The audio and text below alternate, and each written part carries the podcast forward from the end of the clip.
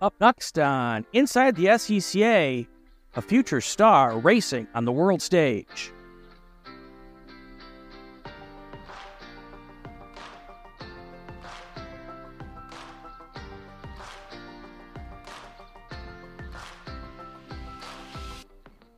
Welcome to Inside the SCCA. I'm Brian Bielanski. Today, our guests, someone I've been wanting to get on the show for quite some time.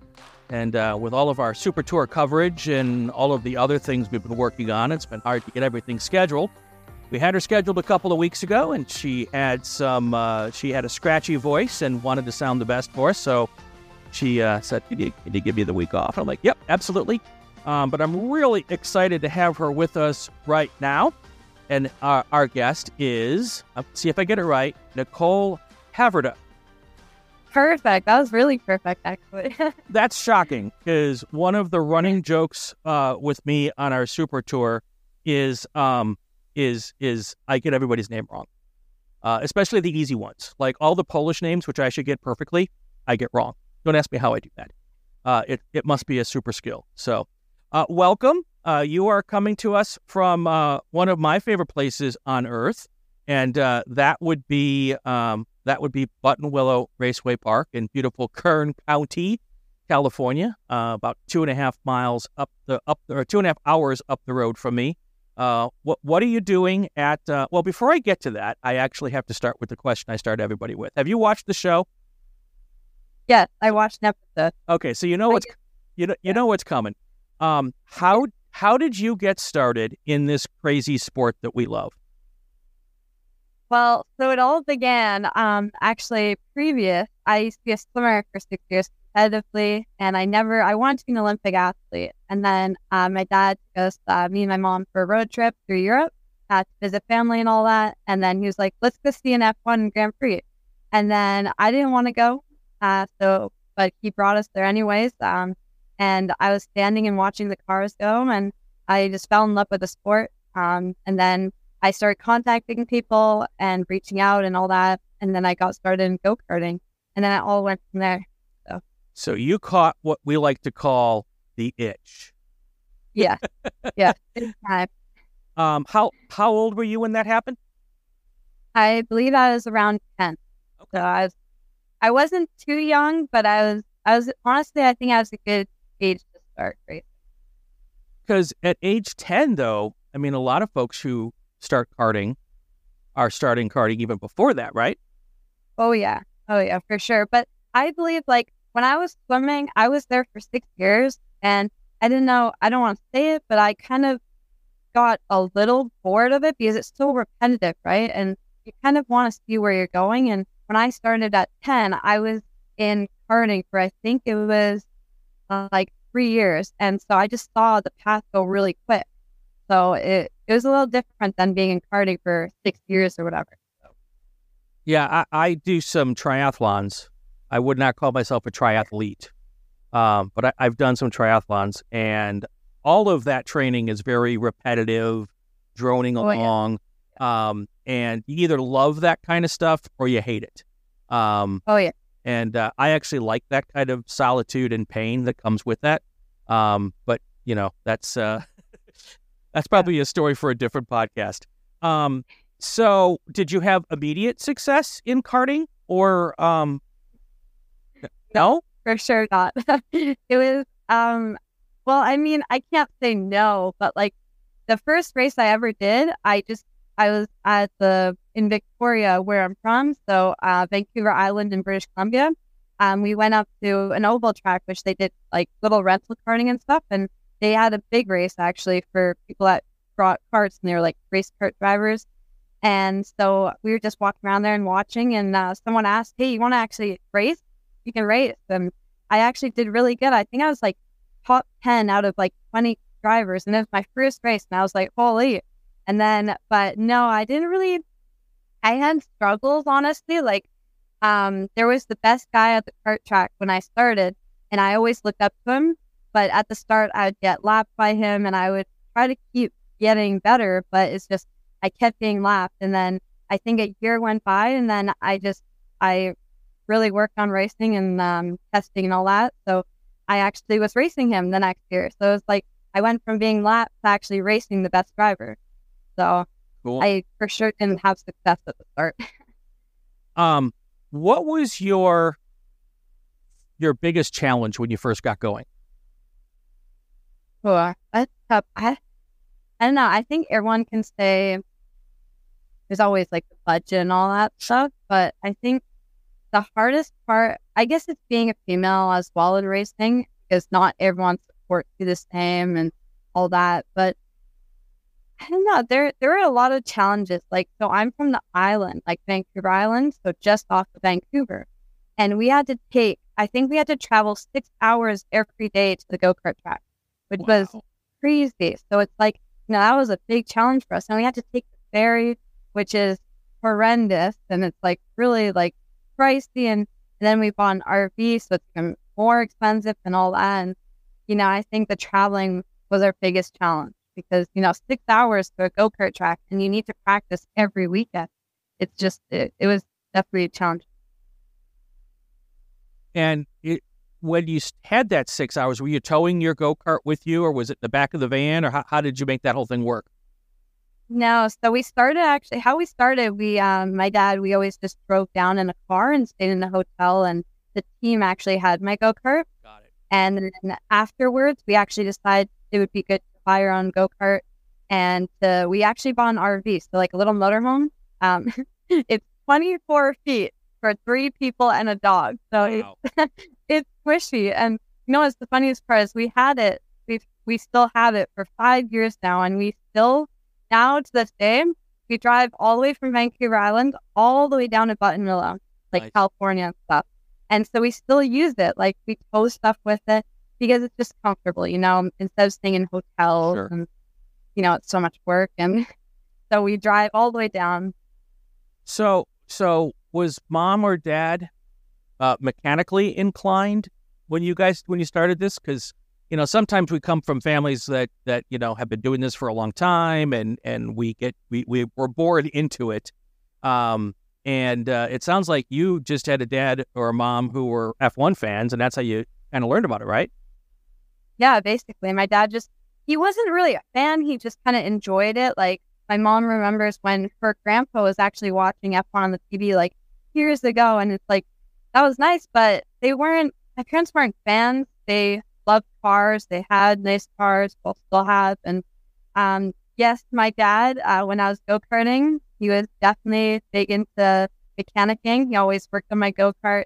Of course, we had other like coaches and stuff, but he still works on my car to this day, you know, on the Formula 3, and he still changes tires. He helps a lot. Like, honestly, it's insane to see how much he supports me. Like, there is so much behind the scenes of all, like, you know, marketing me, emails, like we send so many emails every single day, and my dad's so into it, and he has his own company, and he calls my company his second company. Very nice. So, and he loves it. He's just, I don't know, it's so funny to watch him, like, just especially when something goes right, when there's something really like a big opportunity or something, he's just like so happy, like honestly sometimes more happy than me, and it's nice to see how he's kind of growing with it and learning as well. So do you have brothers or sisters? Yes, I have a brother. He is 33 years old. So okay. But he supports me a lot. He was always into drifting. So he does autocross. We go sometimes together. He takes his he just got, actually the other day, just got the new manual Supra. Oh. Which is like really crazy in Canada, because I think they're like 2 of them in Canada. Oh, cool. So he just got it. So he's really happy. So what was the step up from karts to cars? Oh, that's a good one. I was, honestly, I don't want to say I was really lucky, but I got a really good opportunity with, so Mercedes-Benz Canada one day calls my dad at work. And so, funny story, my dad had a really bad day at work. So he decided to put his legs up on the desk and just drink. He put some Baileys in his coffee, and it was a bad day. Like, 2 jobs collided. It was not good. He was angry and all that. And so Mercedes-Benz Canada called him and said, "Hey, we want your daughter in a documentary." And my dad was like, that's so funny. And he hung up. And then they emailed him. He was like, oh, whatever. And then they called him again and they were like, and then my dad answered and he was like, okay, what do you want? And they're like, we really want your daughter in a documentary. And that's how it all started. This filming crew followed me around in karting. They filmed everything. And then they filmed me. I did a GT4 race in Buttonwillow with AMG GT4. And we did a 3-hour endurance race in the night. So that's how it started. So you went from karting to an AMG GT4 car. Yes, at 14 years old.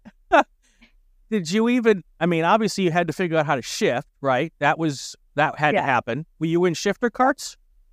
No, just junior and senior. So you were in direct drive carts, and then your next step up was an AMG GT4 car. That is pretty hardcore. Yeah.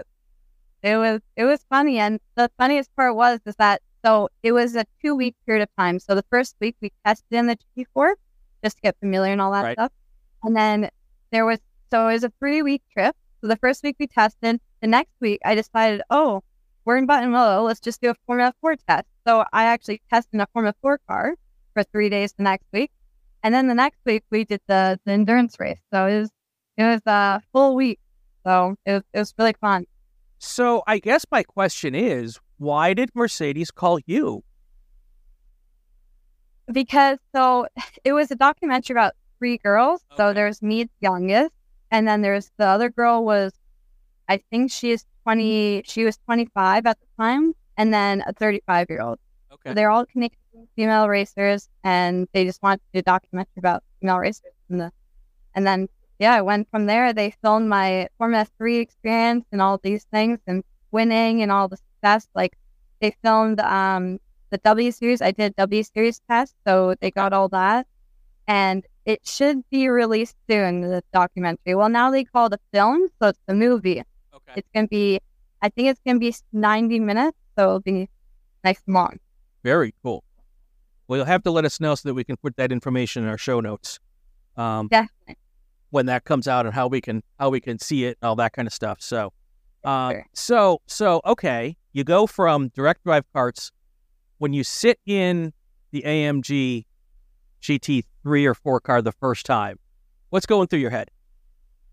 I actually asked my dad before I got in. I was like, are you sure they trust me? Are you sure I should be doing this? Like, I'm 14. I don't have a driver's license. I don't have anything. Well, I have a racing license, an SCCA license that we applied for. And I got so used to the car. Like, right when I sat in, I was, of course, nervous because I've never used the clutch before. And the Mercedes, you have to use the clutch to engage first gear and come to a stop. So it was a struggle, but I learned it. And then it was like I was born into it. It was so natural. So was that a paddle shifter?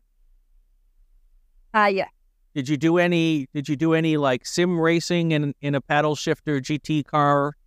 Yeah. I for sure did at home before, so I'd be prepared. How much did that help you? A lot, tremendously. Like, every day, like, I was testing like crazy before Laguna. So Laguna is this weekend, so I was testing like crazy prior. So it helps a lot. Like, honestly, just learning the track, learning the car, learning like what the limits are. Of course, you don't know. Like, it's not the same, but it's really, really similar. And I suppose at age 14, you don't know what you don't know, right? Exactly. Yeah. So was the first time ever with a clutch in that car, or did you do something with dad around a parking lot at home before you got to the track the first time when you realized what you were getting yourself into? Well, actually, we went to, in Vancouver, there's a track called Mission Raceway. Okay. And we actually rented a manual Miata. It was like a little car. That was my first ever with the whole manual with the stick and all that. It was interesting, but it went okay. When I was a kid, they take you to the high school parking lot, and dad would pray that you didn't blow the clutch out when you were learning how to drive a stick shift. So that was always the excitement for us when we learned for the first time. But But to go from karts to really never driving much of a car at all to the first race car is not a Formula Ford, not a Spec Miata, not a Spec Racer Ford, not kind of the traditional next step up cars, right into that big, heavy. And I mean, the weight difference between the kart and the AMG Mercedes, it's got to be 3,500 pounds. It is heavy. You feel it like in the corners, like going from the GT4 to the Formula 4 is crazy. It was like, it was very different. Was there power steering in it? Yes. Okay. That certainly helps. Very, very helpful. ABS is nice. Traction control. Very nice.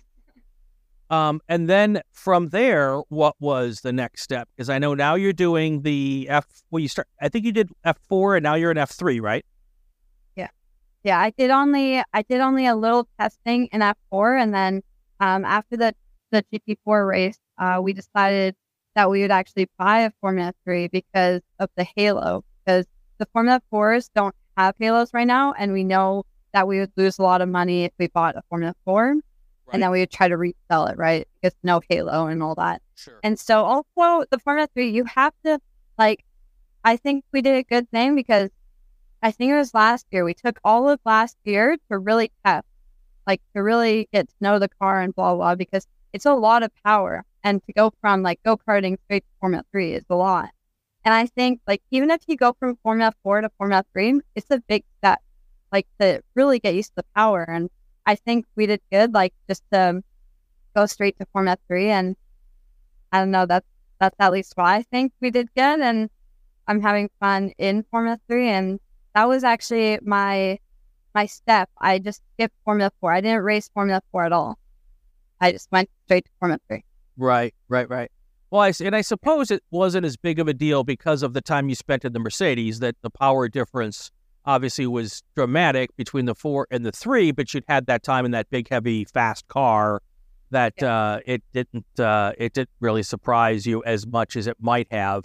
I think probably your bigger problem would have been to figure out when to hit the brakes, and when to turn in, because there's nothing, the Formula 3 car would be much closer to a kart than the Mercedes. That probably was your bigger learning curve of what would be an enormous learning curve, right? Yeah. I think it's interesting though, because the GT4 is really, it's like the same speed as the Formula 4. So you're basically, it's very, very similar. And then when you get to the GT3, that's the same as Formula 3. So it's, of course, getting used to the weight of the GT4 is like crazy. Like carrying speed, like I think you carry twice as much speed in corners with a Formula car than a sports car. So it's very different. So I first came across you at Buttonwillow. Were you at Buttonwillow last year? Because I know I saw you won both of the races this year, I think, right? Yeah. So I first saw you last year, and I noticed that it shouldn't be this way, but when I see a lady on the entry form, it piques my interest. I'm the father of a young daughter, and. So I take notice, and I saw you doing your thing, and you had a good weekend, but it wasn't anything spectacular. And then this year you came, and you won both races. And I'm like, okay, what's happened? Let's talk a little bit about this. What's the learning been just from last year to this year? A lot of testing. You're gonna have fun at them. Just a lot in the heat, getting to know what the tires do, just learning, all the power, like when you can actually get on throttle, where the grip is, the aero is huge, like the aerodynamics. It's like, you think about that if you're oversteering, that you have to lift off throttle. That's what you always think. But with an aerodynamic car, you want to actually get on throttle because the car will start squatting. Right. So it's, learning these things. And it's a lot of time spent in that car. But it's always good to test a lot. Is that testing program part of your sponsorship deal? Sorta. We were sponsored with a sum of money, and we can choose to do whatever we want to do. Got it. Yeah. And so which series are you doing this year? So currently I'm doing the Formula Pro USA Series, which is the West Coast for Formula 3. And then hopefully we'll get to do some on the East Coast as well. So Formula Regional Americas, which is the bigger series. And also we're hoping, last year we did the Indian Racing League Championship. Right. And hopefully we're going to do that this year as well. They're thinking about it. And hopefully we'll go to India again for 5 weeks. So that would be a lot of racing. Well, that brings me to my next question. But we talked earlier, and you mentioned that you have international racing aspirations, but they're not really aspirations because you've already done it.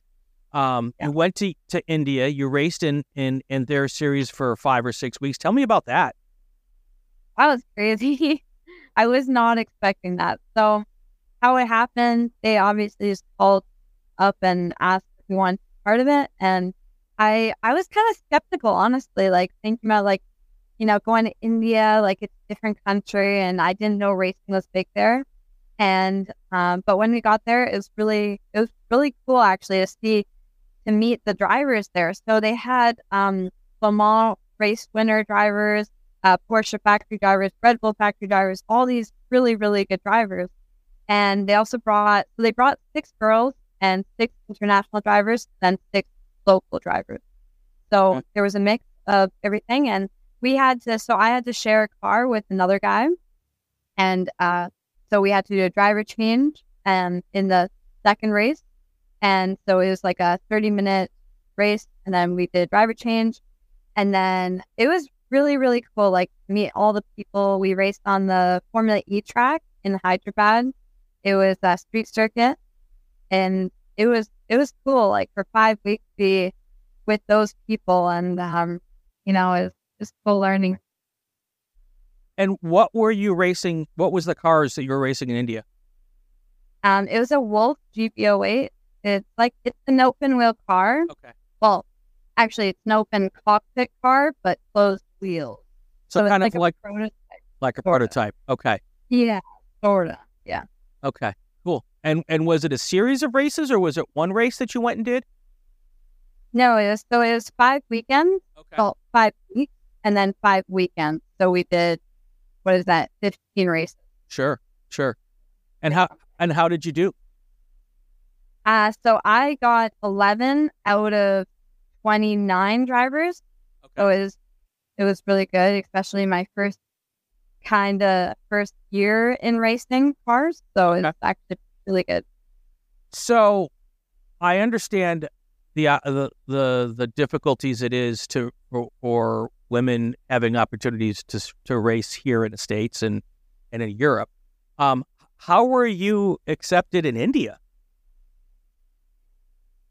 It was actually really interesting because all the spectators that came wanted to take pictures with me and with all the other girls, and is because it's so shocking to them to see girls in the sport, and it's very nice to see, like, and you know, it's, you know, I don't try to pay attention to like the whole thing with women in motorsports and all that stuff. You know, like what I always say is, you know, you put your helmet on, doesn't matter what gender you are. Right. It really doesn't. Like it's you in the car, and I think a lot of people sometimes like judge that and all that and talk about it a lot, but I think, you know, it's great being a woman in the sport. You got a lot of supporters, like my main sponsor, well, one of my sponsors from Canada, he supports me because I'm a woman in motorsports, so that's basically why he supports me, and he wants to see me be the first woman in Formula One, so. That would be fantastic, wouldn't it? Yeah, it would be really nice. Every time I've had a woman on the show, and we sometimes we talk about this, sometimes we don't. The answer that you gave is fairly similar to everyone else. You know, you don't want to be judged as a woman race car driver. You want to be judged as a race car driver. It is hard to get around, though, that is part of what the narrative is. But everyone I have talked to, though, does really smile from ear to ear when I ask them about what's it like when a young girl walks up to you and is like shocked or interested or intrigued or, you know, has that kind of hero look in their eye, like looking at you and saying, I'd love to be able to do something amazing, maybe be a race car driver? Yeah, it's honestly really nice. Like, I got it a lot, like, when I go back to the kart track. Like, when I started karting, there were not many girls at the track because that was a while ago and it wasn't too big. And, you know, Formula One wasn't too big. And, you know, I go back to the kart track now and, like, I see so many young girls, like, trying to get into the sport and, you know, also watching their brothers racing. And I'm like, you should go try it. Like, it's fun. Like, you can make it there too. Like, all the girls sometimes think, like, oh, it's just for guys, like, the sport. And, you know, it's not. Like, some girls come by our garages and they're always like, oh, that's so cool. Like, it's really nice to see that. And I think, like, we do need more women in the sport for sure, and especially younger ones too. So yeah, it's nice to see the younger girls coming around. All right, so F1 is the goal. Yeah. That takes some stuff. It takes some money. It takes some experience. It takes some luck. A lot of different things. Obviously, it takes going to Europe. How old are you? 17. 17. High school graduate yet? Yes or no? No, that's okay. Next year. Next year. Okay. So what is the plan to get to Europe? How's that going to work out for you? We're definitely working on it. Got some interesting plans possibly for next year. I can't say much. If something goes through, that would be amazing. Of course, there's always budget, you know? Of course. And I think that's what we work on so much, especially my dad. You know, emails after emails, like, contacting, like, you have to have the right connections in the sport to make it somewhere. Like, you know, we go to a track and just have to talk to everyone. And, like, because some of them can get you somewhere, right? Like, the right connection can really get you somewhere.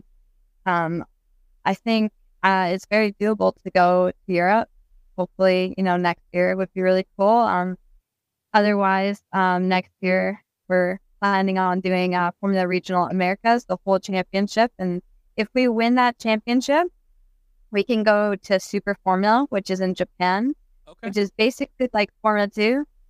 So a little higher than Formula 2. So that would be really, really cool. Right. So there are a lot of plans, but just gotta, you know, pick what I want to do, of course.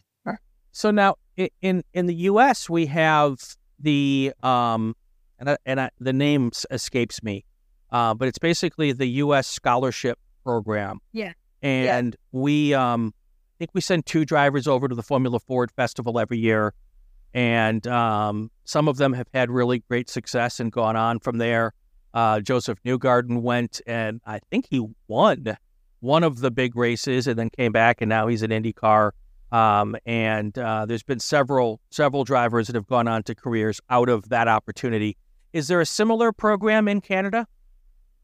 Yes, there is. It's a little different. Like, it's not as big as America because it's just starting. I think it started last year. And the funniest part is I got invited to it, so I signed up for it and did all that stuff. And then I was kind of confused that I was like, they didn't really take me. And I was like, okay. They took 6 other drivers, 1 other girl. And they did a Formula 1600 shootout to see who's fastest or something. And then the guy that wins that does the Formula Ford Festival. Got it, okay. Well, yeah, I don't know. I don't remember if they actually went to the Formula Ford Festival. I'm really not sure what happened after that, but it's not as big as here in the U.S.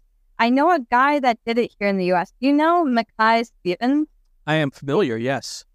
Yeah, he's doing SRO. Yeah, he did the scholarship thing here. Right.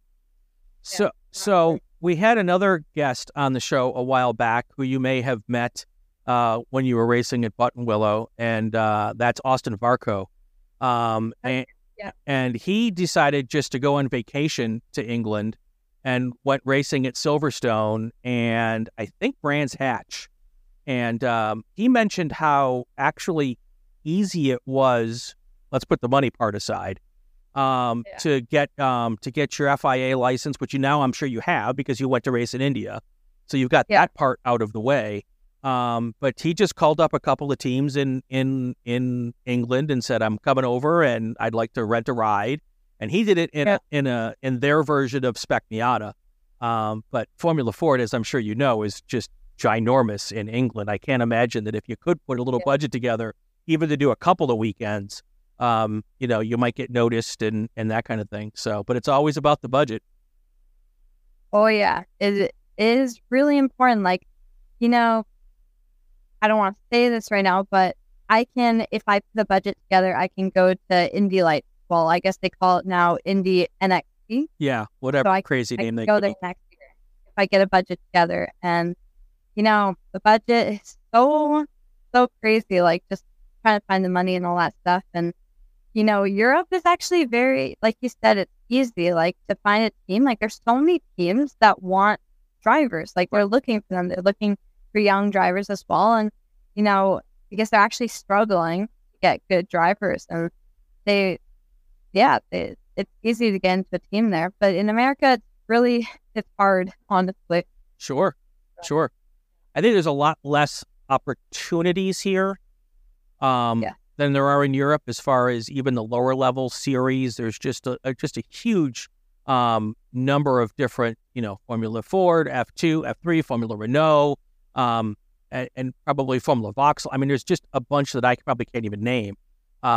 And they're all looking for drivers. And if you have the license and you've got the check, they'll put you in the car. So that's we don't have as many of those opportunities here, I don't think, in North America as they do over there. So we talked a little bit about having young girls come up and want to kind of talk to you and look up to you.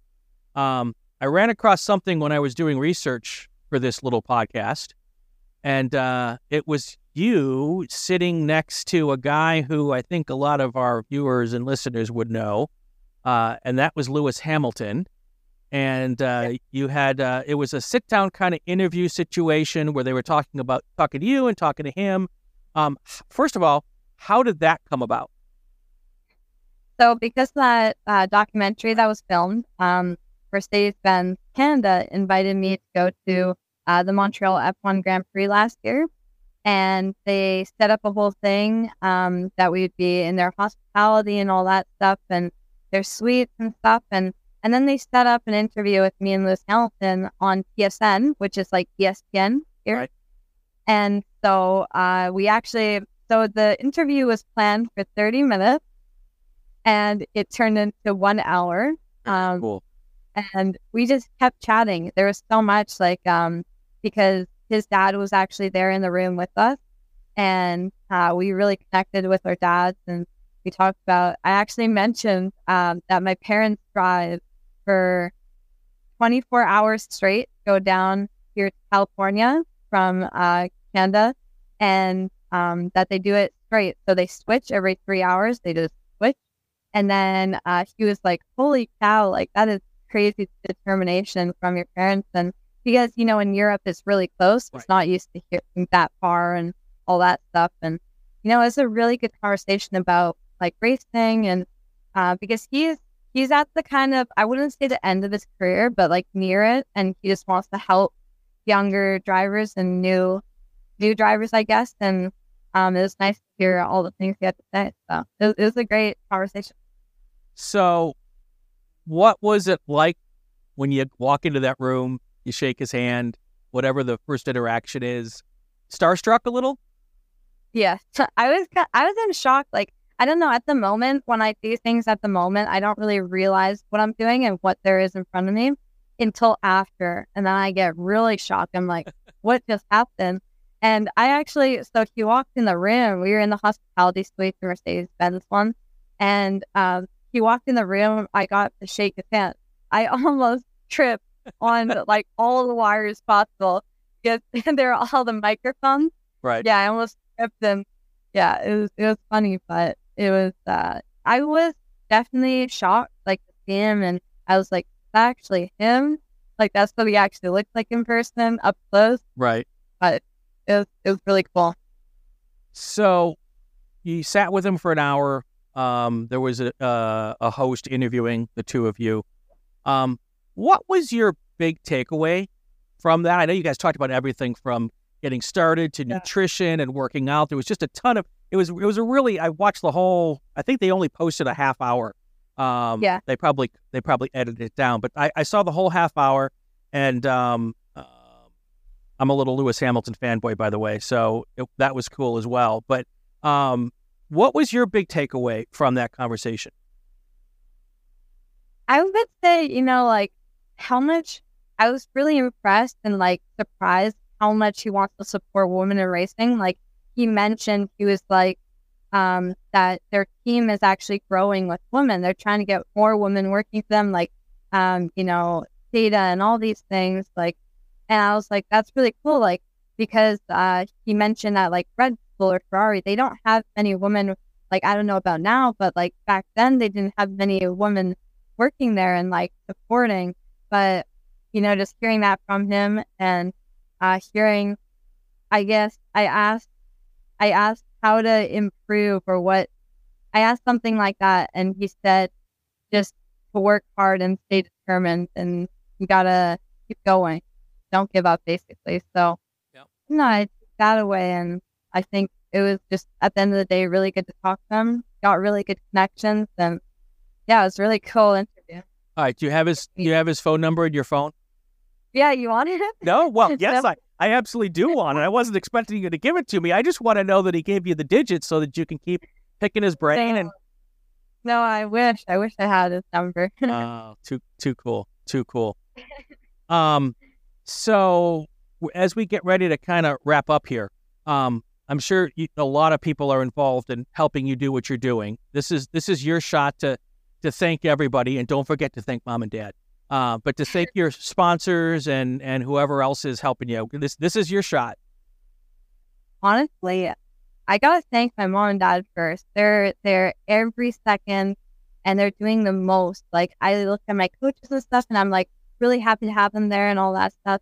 But I still see my parents were determined. They just want it for me, and they're doing so much. They're driving 24 hours at a time, and in the heat, it's not warm here, and so I'd like to thank them a lot. And of course, my sponsors, I got Faro, which is a brokerage company, Colonial Countertop, Valley Kitchens, and Fast Time Amusement, and my coaches as well. Everyone that supports me, honestly. There's so many people. Of course, family, I would say, is number one. So Cool. Last, is mom and dad in the room there with you? No, they're actually working on the car right now. So you didn't even have to say that, and you said it. Yes, I would always say it. I wouldn't be here without them. They're partially my sponsors, so they're very important people. Absolutely cool. I know you've got the whole F3 Americas that you're going to try to do next year. How about with any SCCA stuff involved with that? Yeah, for sure. We're trying to do a lot of SCCA since Buttonwillow is our home track. We just do anything. We just take the car out of the garage. So yes, anything that's close by.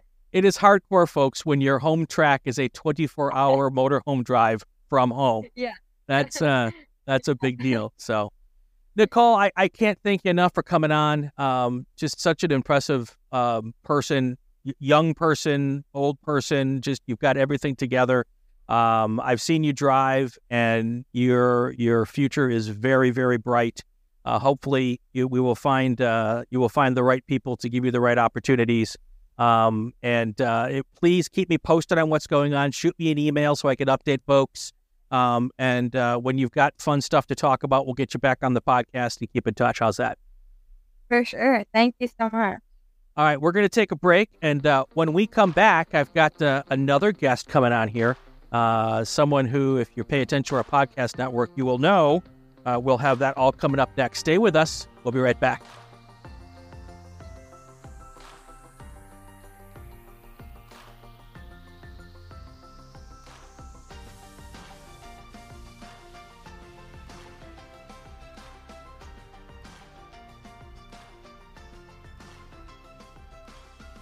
All right, that didn't take long. We're back on Inside the SCCA. Brian Bielanski here. Let me take those graphics down. Joining me now is Kerry Rouse. He is coming to us from somewhere. Kerry, you're like, where in the world is Carmen Sandiego? Because every time I look up, you are in a different spot. Where are you sitting tonight in the Driven to Compete world headquarters? In the mobile communication center here. I am at Bristol Motor Speedway in one of the 700 lots they have here. And I'm surrounded by, at the moment, a bunch of pro solo competitors in the SCCA. By tomorrow or Friday, added to that list will be just solo competitors, not pro solo competitors, right? The SCCA. And then Thursday, maybe tomorrow, we're going to start having drag race fans and racers coming in, because there's a drag strip here, right? And our parking lot's essentially connected to that as well. So, yeah, I'm going to be around a lot of fans here in Bristol, Tennessee. So is that, not that I don't want to talk about the SCCA event, but is the drag race, is that like an NHRA, like a big NHRA event, or it's just one of their local drag events? It's a big one. My understanding is, so there's a term, I think it's called like brake pedal or something like that type of drag racing. Okay. And it's only with cars with doors. So it's not the big open wheel dragsters. Right, right. But this is supposed to be the largest of its type in the world tomorrow, starting Thursday. Wow. So hundreds and hundreds of vehicles are going to be here competing. About 900, I think. And the SCCA is doing their autocross solo stuff right in the same area. So yeah. We'll have the sound of engines from both sides.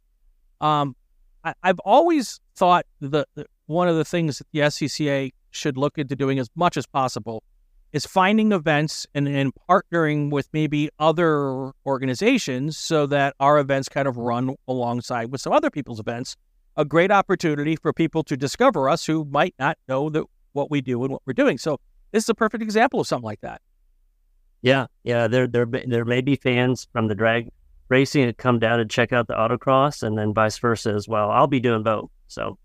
Absolutely, absolutely. So tell me a little bit about the event that you've got going on, the SCCA event. There's a pro solo and a solo. Yep. For those who don't know the difference, fill us in.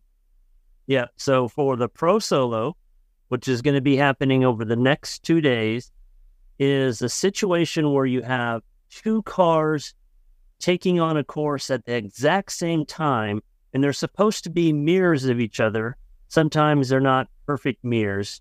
But the way that they make it fair is you line up, there's a Christmas tree that lights up, and you can't go too early, otherwise your run doesn't count. So, but obviously the faster you are to that tree lighting up and being right on the dot, and you do the whole course, right, and then come back to the beginning and swap positions. And so you end up doing each side 3 times over a period of about a day and a half. Right. And so you flip flop, and the way that they calculate your winning time is they take your best time on the left and your best time on the right, regardless of what day it happens, add them together, and that's what you're playing with. And, there's a class competition. So there's, within your class, you can win your class. Sure. But at the end, there's bracketing where they take, I think there's one for women, and there's one that's a random draw. And then there's one where the 32 fastest cars, regardless of class, are put head to head in an elimination types of format, so you have a single winner.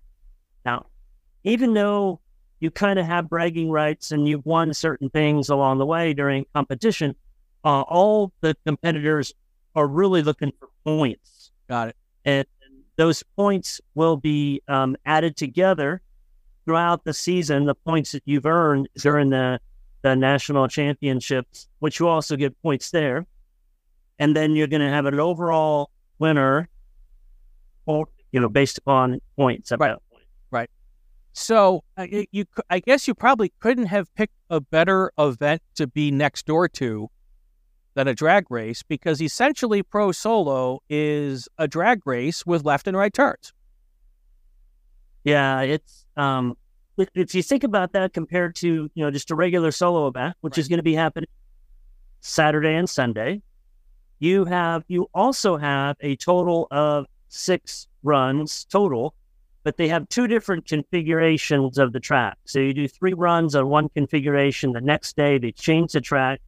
Sometimes it just means going backwards, right? Which is a different track, and you run it 3 times, and then you add all those times together. So you don't want to DNF. You want to make sure that you add all those times together, and that's going to be your time, and that's what you're judged on. And it's kind of like a winner take all format, but yeah, you're out there by yourself, right? Right. With the Pro Solo, you can see out of the corner of your eye, they're going to be at the right spot. When you cross that finish line, they should be close, and you want to beat that person across the finish line. So it's that added sense of competition, right? And then also just the added skill and pressure associated with that Christmas tree, because you want to be quick, but if you're too quick, you're disqualified for that run. Right, right. And it's kind of interesting because, most solos are one course for the weekend. And with the Pro Solo, there are mirror courses, but it's when you're going right on the first course, you're going left on the second course. And it's almost having to learn, a different way to do it. And that's kind of an interesting challenge as well. Yeah, both of them kind of have. The Pro Solo, you're going to have a left and a right. And yes, it's a different course because it's a mirror. Right.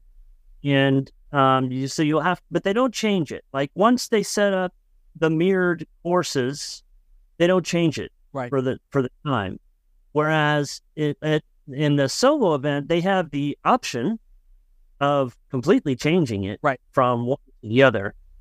And my understanding is you really only get to walk the track for each of the new configurations for the regular solo event, and you can also walk for the Pro Solo, but it's not because it's not changing. Then typically the second day you'll see a lot better times from folks. Right. Well, that's a couple reasons for that. One, because there's rubber down on the track. That's usually very helpful. But you've also been through the course a couple of times, so. That's pretty common. So that's pretty cool. So, we're going to have you on another podcast here in a couple of weeks to really dig deep into Driven to Compete, which, for folks who are friends of the show here, and for folks who are listening on the Racing Wire Podcast Network, not on the YouTube channel, the Driven to Compete is now one of our offerings on the podcast channel. Along with the Women's Motorsports Networks podcast as well. I'm really happy to have both you and Melinda as part of the team now, and that's pretty cool. And since you do some of your stuff at SCCA events, we're going to bring you on whenever it makes sense if you're at an event to kind of give us be my roving reporter on scene. And do that. So we're going to do that. Where is the next time we're going to connect? I know we set the date already. I just don't remember where it's going to be. The next SCCA event, I believe, is going to be the Ozarks. Okay. It's 2 weeks away, I think, right? Yeah, it's about 2 weeks away. Yeah, 2 or 3 weeks away. So we'll do that. And that we're going to do a whole podcast about Driven to Compete, how you got involved. And for those who might not know, Kerry is a B Spec driver. Taking a season of B Spec off. Do you think you're coming back to B Spec next year? Well, it all depends on money. Sure. And And I will absolutely be back if all that stuff, if all that lines up. Cool. I love racing B Spec. I love the community. So if you want more of this content, listen to Driven to Compete.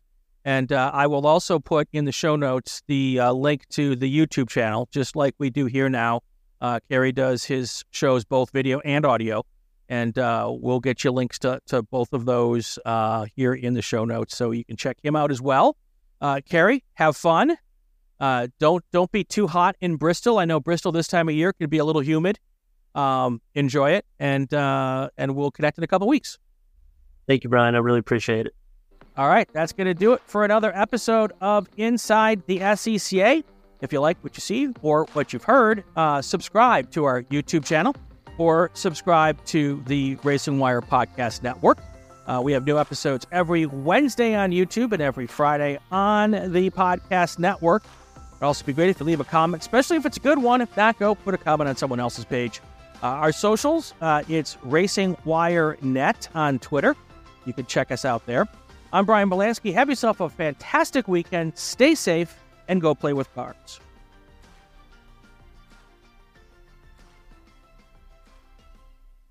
Hi, I'm Dorsey Schrader, and this is Inside the SCCA. Inside the SCCA is a presentation of the Racing Wire Podcast Network and Rural 15 Productions. This podcast is not affiliated with, endorsed, or sponsored by the Sports Car Club of America.